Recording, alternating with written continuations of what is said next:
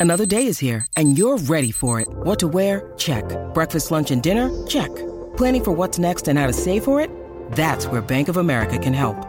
For your financial to-dos, Bank of America has experts ready to help get you closer to your goals. Get started at one of our local financial centers or 24-7 in our mobile banking app. Find a location near you at bankofamerica.com slash talk to us. What would you like the power to do? Mobile banking requires downloading the app and is only available for select devices. Message and data rates may apply. Bank of America and a member FDIC. When you need mealtime inspiration, it's worth shopping Kroger, where you'll find over 30,000 mouthwatering choices that excite your inner foodie. And no matter what tasty choice you make, you'll enjoy our everyday low prices, plus extra ways to save, like digital coupons worth over $600 each week. You can also save up to $1 off per gallon at the pump with fuel points. More savings and more inspiring flavors make shopping Kroger worth it every time. Kroger, fresh for everyone. Fuel restrictions apply. Whatever we upload, I'm fully leaning on him. So if the video's God tier, it's because of him. If the video is the worst, it's also because of him. This is Dan Mace, and he is the only person Mr. Beast trusts to make his most cinematic videos.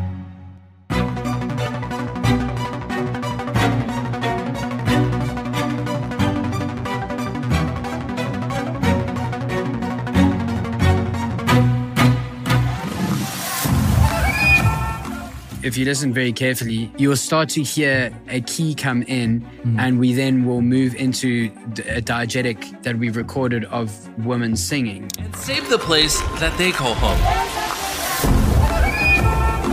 That is so cool, Oh, bro. God. So- was there any moment where you were working on an edit, you disagreed with Jimmy? We've never actually once had a debate about anything. Hmm. He lets me be with my filmmaking stuff. Hmm. He goes like, if you like that part, keep it. But Dan had to train his voice and vision by working with YouTube's biggest creator before Mr. Beast, Casey Neistat.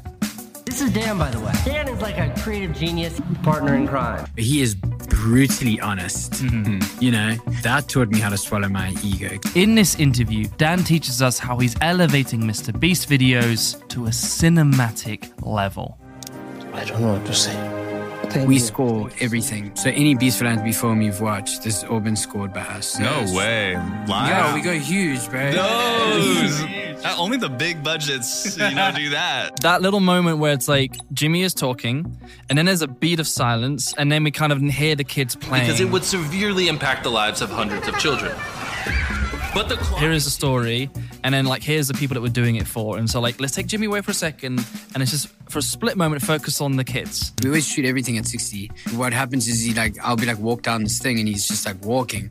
I'm like, look up. But when we slow it down, it, it seems like he's very concerned about whatever. so he's just looking there and then we can place something there. I mean, he can be looking down, we can place someone there or something. You could essentially put his stuff on Netflix, and we wouldn't know the difference. The best films that we make is the ones we find that place in the middle. What we want to express on artists, what the audiences want to watch, find that place in the middle, and I think that is the perfect YouTube video, in my opinion.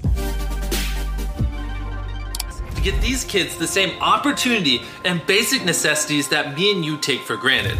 And save the place that they call home. Beast Philanthropy was a, was a really great channel. And then out of nowhere, this really cinematic, like, fuck you, great filmmaking just like came out of nowhere on that channel. That was you coming on the first time in the Beast Philanthropy video. I want to know, how did you make that video?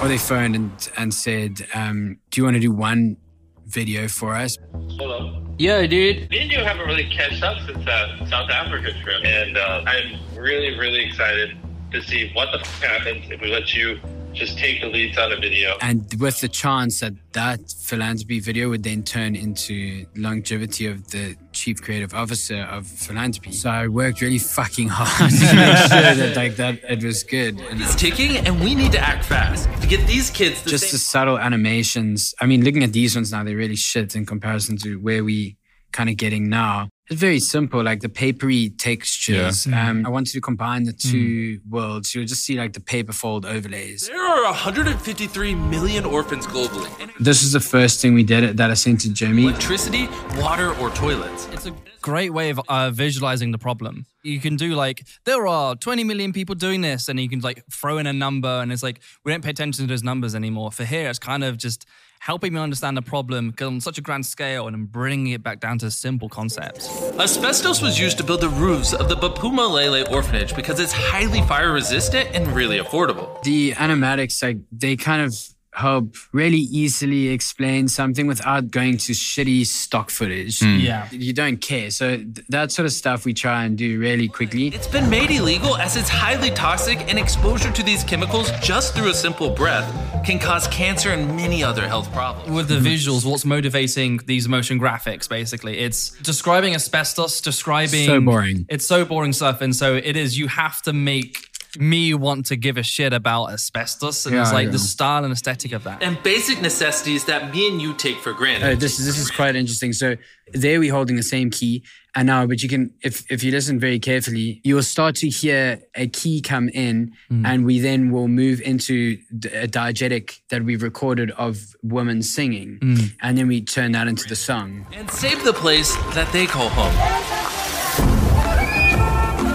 That is so oh, cool, Oh, bro. That is fuck off. so sick. We tease it because like with with the B stuff, you can't be too clever. You- no, do you know what I mean? Yeah, yeah. No, we know like, exactly what you mean. audience- That's why we're laughing.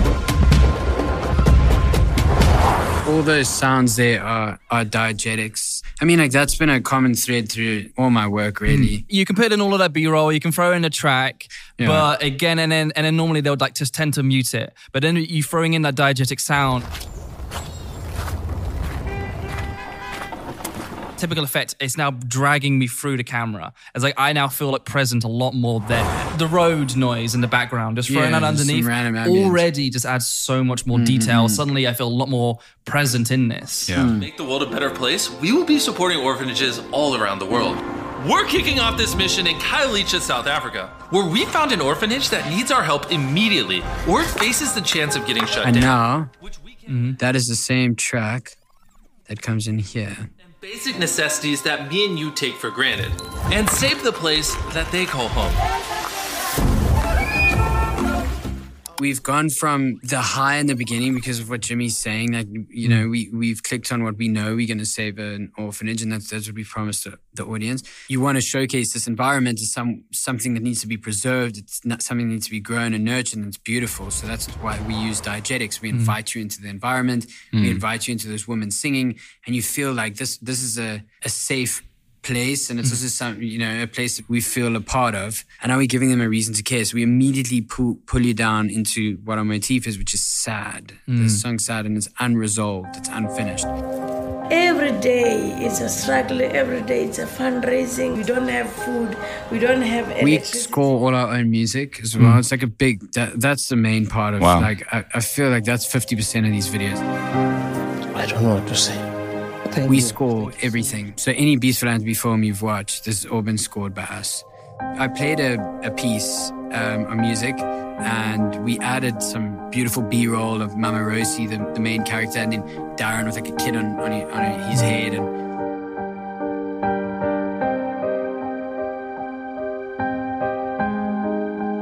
so we record all of this. Like we bring in people to record. No way. Live. Yeah, we go huge, bro. Those. Uh, Only the big budgets, you know, do that. We've got you hooked. Yeah. You know, same four chords, you're used to it.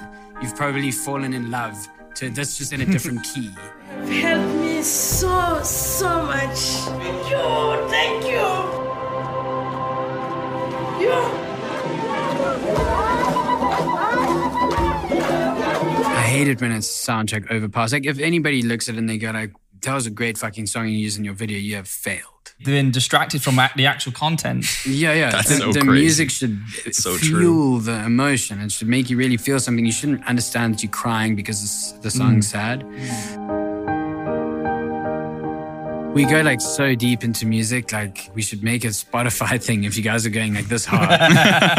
it's a great creative challenge because I have to constantly utilizing what would be used in the traditional world, which is motifs and music. Mm-hmm. The scene seems boring. So what do we do to like bring a part of that forwards? And that's what's happening in Wells now with this this video that we we doing where there's no script. Mm-hmm. I think maybe you would have dealt with exactly the same thing in Blind, right? Yeah, I've, like There's- they gave me the footage and went go. And I was like, all right. I'll enter like a, a problem in the film, and it's every single time it's solved with a soundtrack.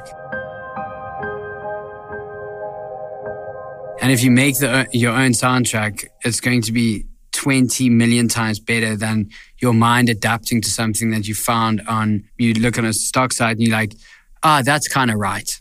Yeah. You never find something perfect. No, You never. Find something you like, and then I'll adapt the piece to that, and you'll convince yourself that emotively, like, that's right and it Mm. feels good. That's true. Hi, everyone. Good to see you. On this podcast, we talk a lot about how to build and maintain your business as a creative. And no matter how experienced you may be in your creative journey, it's always a fantastic idea to continue learning and getting better. And if you're trying to get better at anything that has to do with creativity, that's where Skillshare comes in. Skillshare is the largest learning community in the world with thousands of classes with stackable lessons so you can learn at your own pace in between jobs. I personally get bored really easily, so I'm always trying to work on something new. So I recently just started a new channel called Jordan Calais, which is a cinematic storytelling passion project of mine. Though I have a new channel, I'm still working on my old music video channel and this podcast and it's it's a lot to juggle. So I've been diving into creative productivity classes with industry pros like Thomas Frank and Ali Abdaal to get my life a little more organized. Right now Thomas is teaching me about tracking, reviewing and reflections in order to help me make the best creative decisions I possibly can as I move forward in all my businesses. So if you're looking to start a business, a creative journey or just sharpen your skills a little bit, check out the link in the description. The first 500 people that click that link below will get a 1 month free trial of Skillshare. Thanks Skillshare.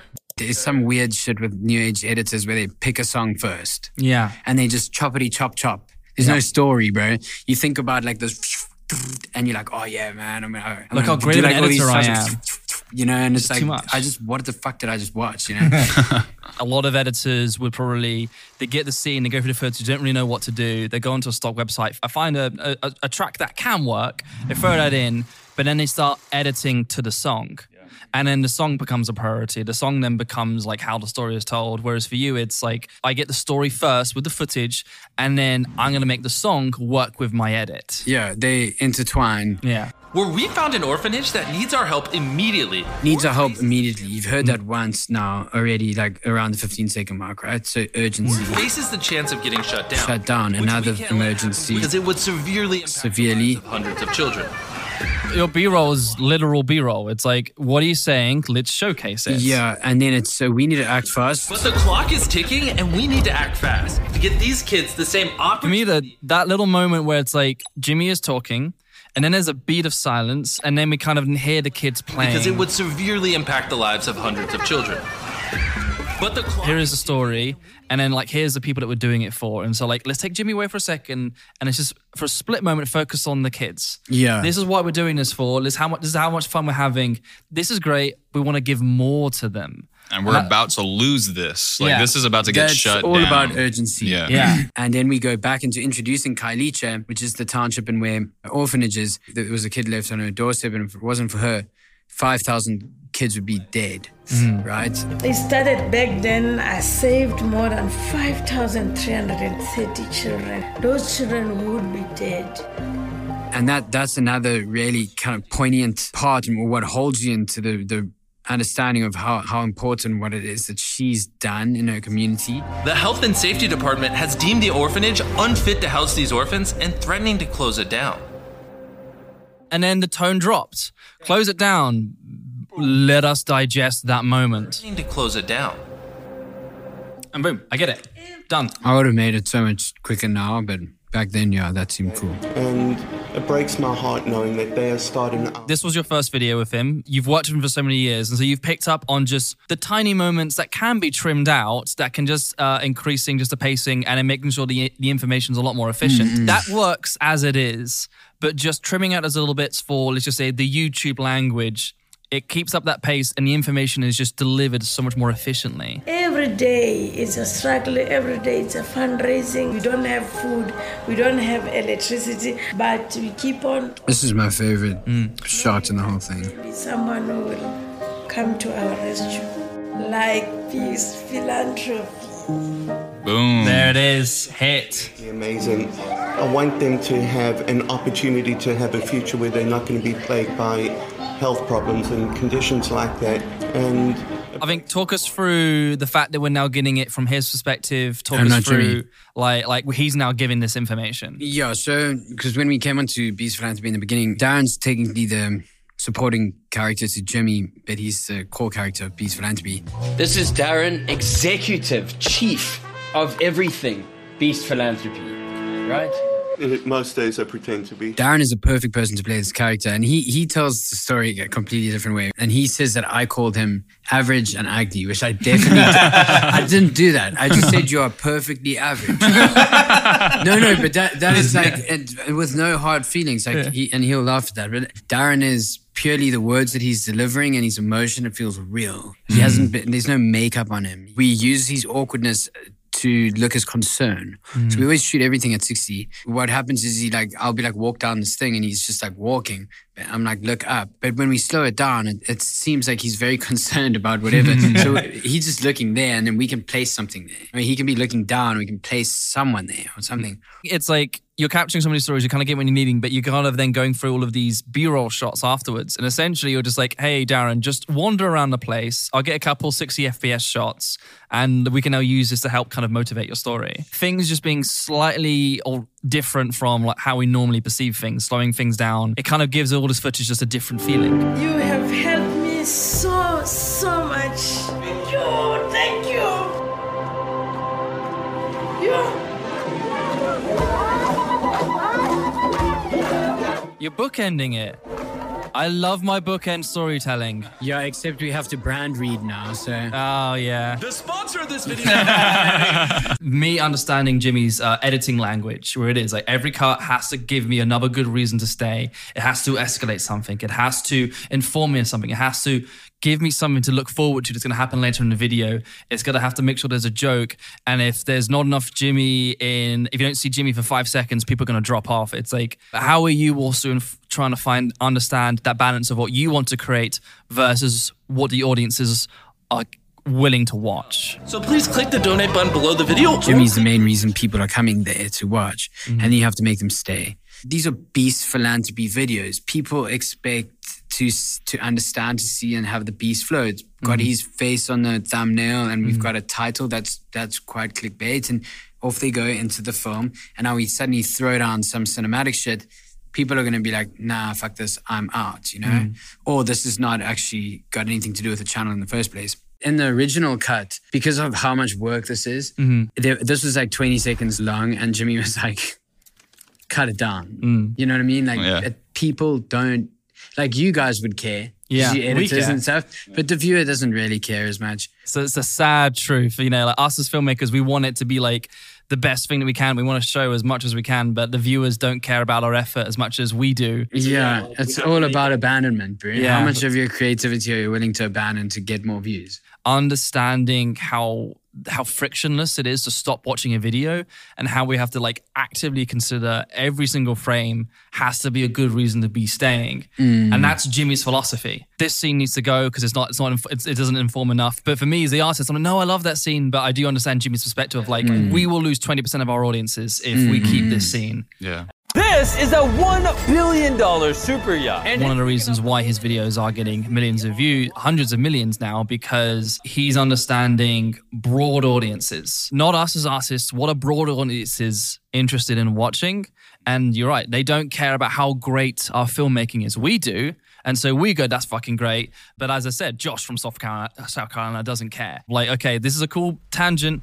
It's not contributing to the narrative. This is be a, okay. This shot's going to give you a great opportunity for a big cinematic music cue. I would love that as a filmmaker, but Josh over in South Carolina doesn't give a shit. It's the balance of us filmmakers, what we want to show versus where the audiences will actually give a shit about. We post it on YouTube, we get the retention graph, mm-hmm. and it's millions of more points of information to determine That's whether right, it's working yeah. or not. But then also, I am also push pull in that opinion because I think some a lot of data is often misinterpreted, and a lot of and a lot of feedback is often uh, makes us overcorrect, and then we do sacrifice a lot more of our creativity to cater towards what our audiences want, and we sacrifice a lot of that. I think you, you talk about abandoning a lot of what we want. I do Mm. think there's a limit. of like otherwise you don't enjoy making what you're making anymore. Oh yeah, fuck that, dude. For sure. Then yeah, move on. We're still experimenting. I think we're still right at the beginning of that. Starving and are forced to fend for themselves. We did our first eight minute long video about dogs in Thailand recently, and we've seen lesser engagement. I must actually check where it's at now. The graph on the back end of philanthropy is very interesting. We see three pops. Hmm. When it goes up eight days later and at the 19th day, every single fucking time. it is the weirdest thing. How often do you post on philanthropy right now? We tried to do the 21 day churn, but it's like everything is reliant on and dependent on Jimmy's schedule. And yeah, so there is, uh, next year we'll be hitting 21 days because we back, we backlog now by quite a lot. I guess on the 14th day, the algorithm decides, okay, I've given it to these people. I'm going to test it out with these people over here. And then it spikes. But surely if it keeps doing it, it's like, well, these people keep engaging. Let me give it to them first. It means the YouTube gets to understand that you post at exactly the same time every 21 days. We've worked out was like the metric. Then you could go to seven days as well, which Jimmy's kind of trying to get to now, um, which is just fucking ridiculous. That's Like, crazy. Was there any moment where you were working on an edit, you disagreed with Jimmy, and then you kind of came to an agreement? Whatever we upload, I'm fully leaning on him. So if the video's God tier, it's because of him. If the video is the worst, it's also because of him. Small things that Jimmy wants to change in the video, I very easily change those things. Okay. Mm-hmm. Yeah. At the end of the day, he knows so much more than I do. If that bit he believes didn't work, then mm-hmm. fuck it. Just I'll take it out. That's my ego.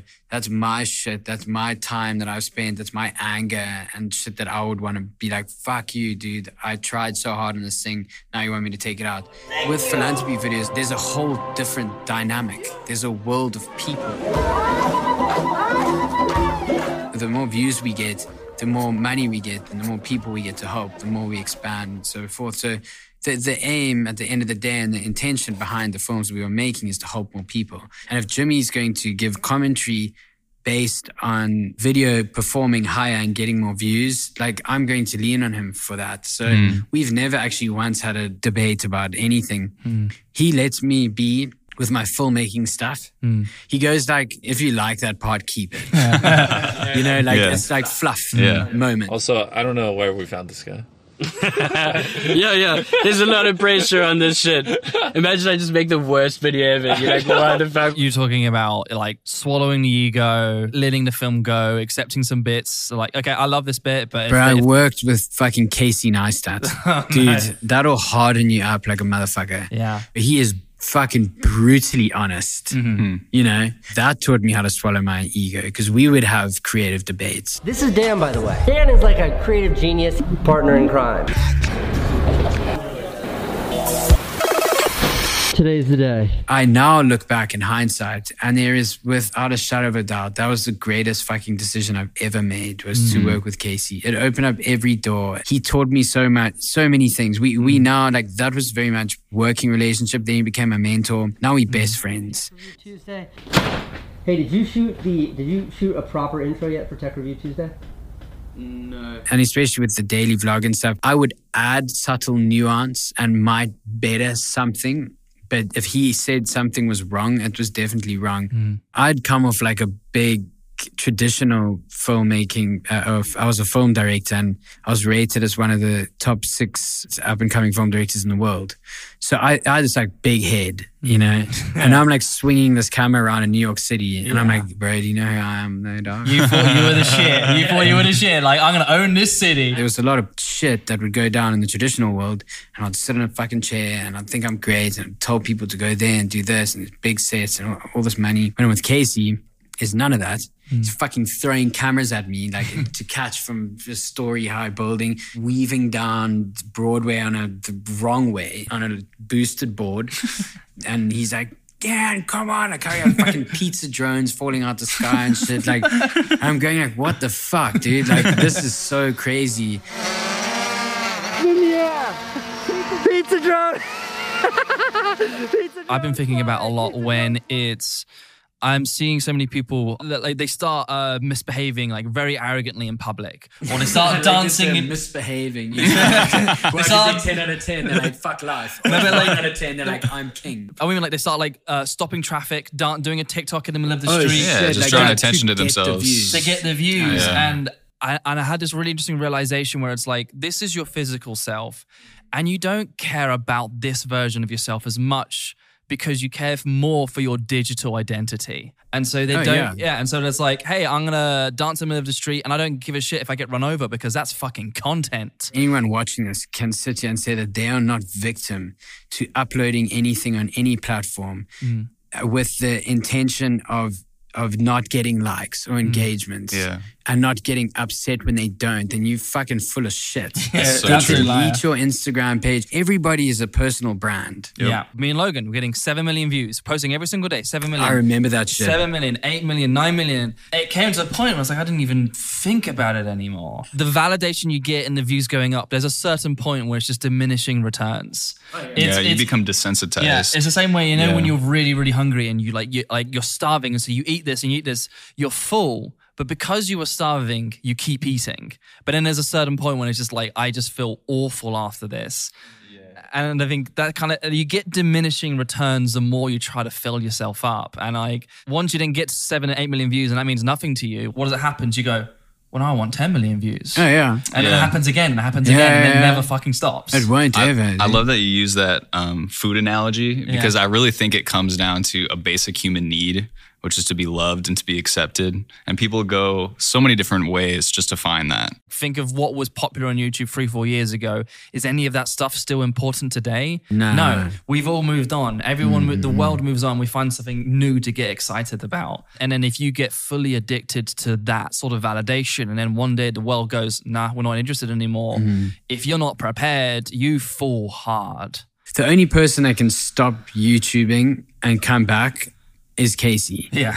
So I was speaking about iconography earlier, and like he, he was really good with with the way in which he uses these glasses. Same thing as I was speaking about four chords. Mm. Today's episode, in its entirety, is going to be about my sunglasses. The reason that four chords are so popular, we've looked at Casey and maybe we've liked one or two or five of his videos and we've identified him with a simple pair of sunglasses. Mm. Now, when he uploads another video and we see those sunglasses, it immediately reminds us of the old stuff and we get nostalgic and we want to watch and it helps his AVD. That's the mm-hmm. brilliance in a simple pair of sunglasses. I don't think people have spoken about that before. The other thing though with uh, with Casey and yeah, the, the glasses gave gives the feeling. You see that in the mm. thumbnail, you get that same feeling every single time. The other thing I think not a lot of people really realized with Casey is the consistency, but not in the consistency of daily vlogging. It was consistency that he delivered every time. It was like every daily vlog, even if it was just him going to the dentist. Mm, I knew he would find a way to make that interesting. It's Yeah. like the video ended, and we're like, "Fuck yeah, he went to the dentist. That was awesome." Here's a super basic breakdown of a story, and every good story follows this rule. You've got a beginning, you've got a middle, you've got an end. Setup, conflict, resolution. He always was able to deliver on a great feeling like especially with like his soundtrack choices his uh like his time lapse shots. Like ma- everyone copied the time lapse shots not really realizing that was just part of just his brand. And a few people just went fuck yeah time lapse shots let's go. But no it was part of just the Yeah, feeling it, that yeah. casey created the boosted board shots. And it's just there was a consistency in each of those things. There was like uh, like foundations things that we can fall back on. I know he's going to do a montage on a boosted board. I know he's going to give us an epic drone shot i know he's going to give us a great soundtrack and that's comforting Yeah, yeah. and i think and then so he he was consistently in uploads but he was consistent on his quality consistent on his tone and his feeling and his time and his style and just tone and that became such a comfortable place for millions of people to tune into every mm. single day That's it.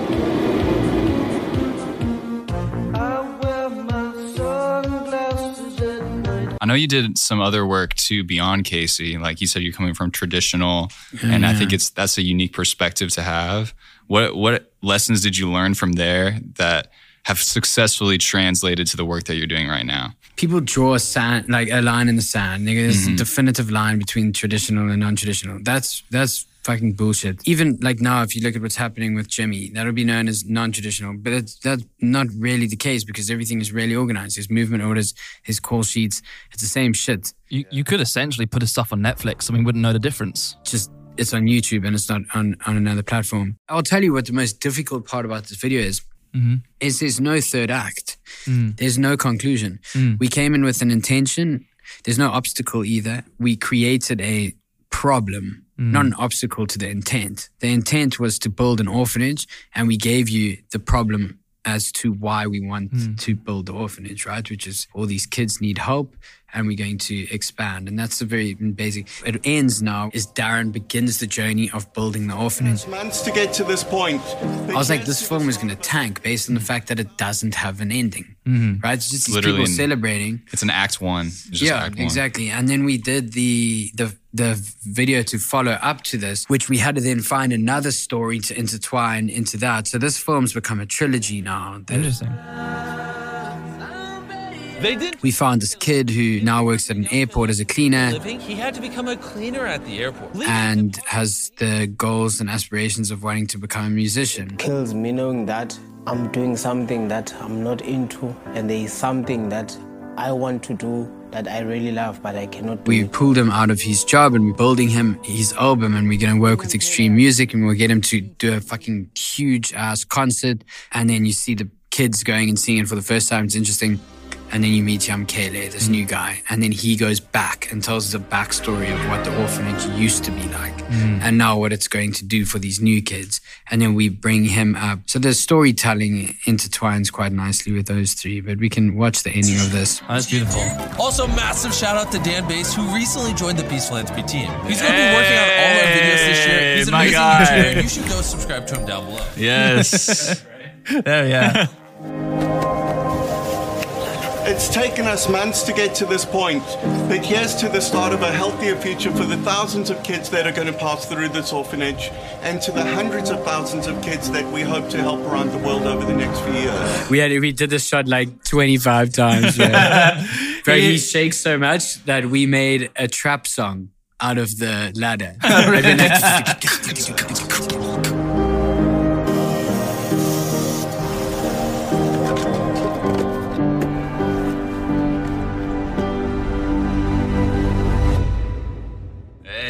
that's nice. But hey, what's really interesting though is like you just talked about how this video was inconclusive. Mm. It like it like it doesn't work. It kind of ends on a kind of a, a relatively muted point. But you talked to then how about you use the leitmotifs and how, well and just the motifs and help us feel a completed story. Yeah. And so even though yes, like this was like the act one of the story, we have Yeah. only just started. You still made us emotionally feel completed at the end of this, Mhm. just by the fact that you were trickling in the soundtrack, trickling in little like setups here and there, and then of course with the asbestos uh, being characterized of like, hey, we need to get rid of this. Just that one shot of just lifting up, hey, this roof is gone, we're going to replace it.